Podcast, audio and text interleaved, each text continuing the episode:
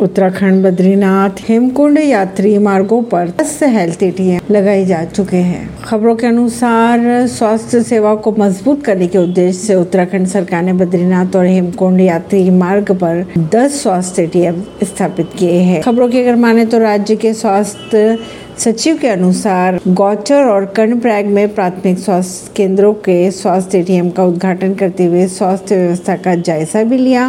कर्नाटक के सीएम बोमई ने आगामी विधानसभा चुनाव के लिए शिंगांव सीट से भरा नामांकन। कर्नाटक के मुख्यमंत्री बसवराज बोमई ने आगामी विधानसभा चुनाव के लिए शनिवार को शिंगाव सीट से नामांकन दाखिल किया। ना, नामांकन दाखिल करने से पहले मुख्यमंत्री ने हुबली स्थित सुदृढ़ मठ का भी दौरा किया और पूजा अर्चना भी की। उन्होंने ट्वीट कर कहा कि नए भारत के लिए एक नए कर्नाटक का निर्माण करने के लिए नामांकन से पहले भगवान का आशीर्वाद लेना ज़रूरी था।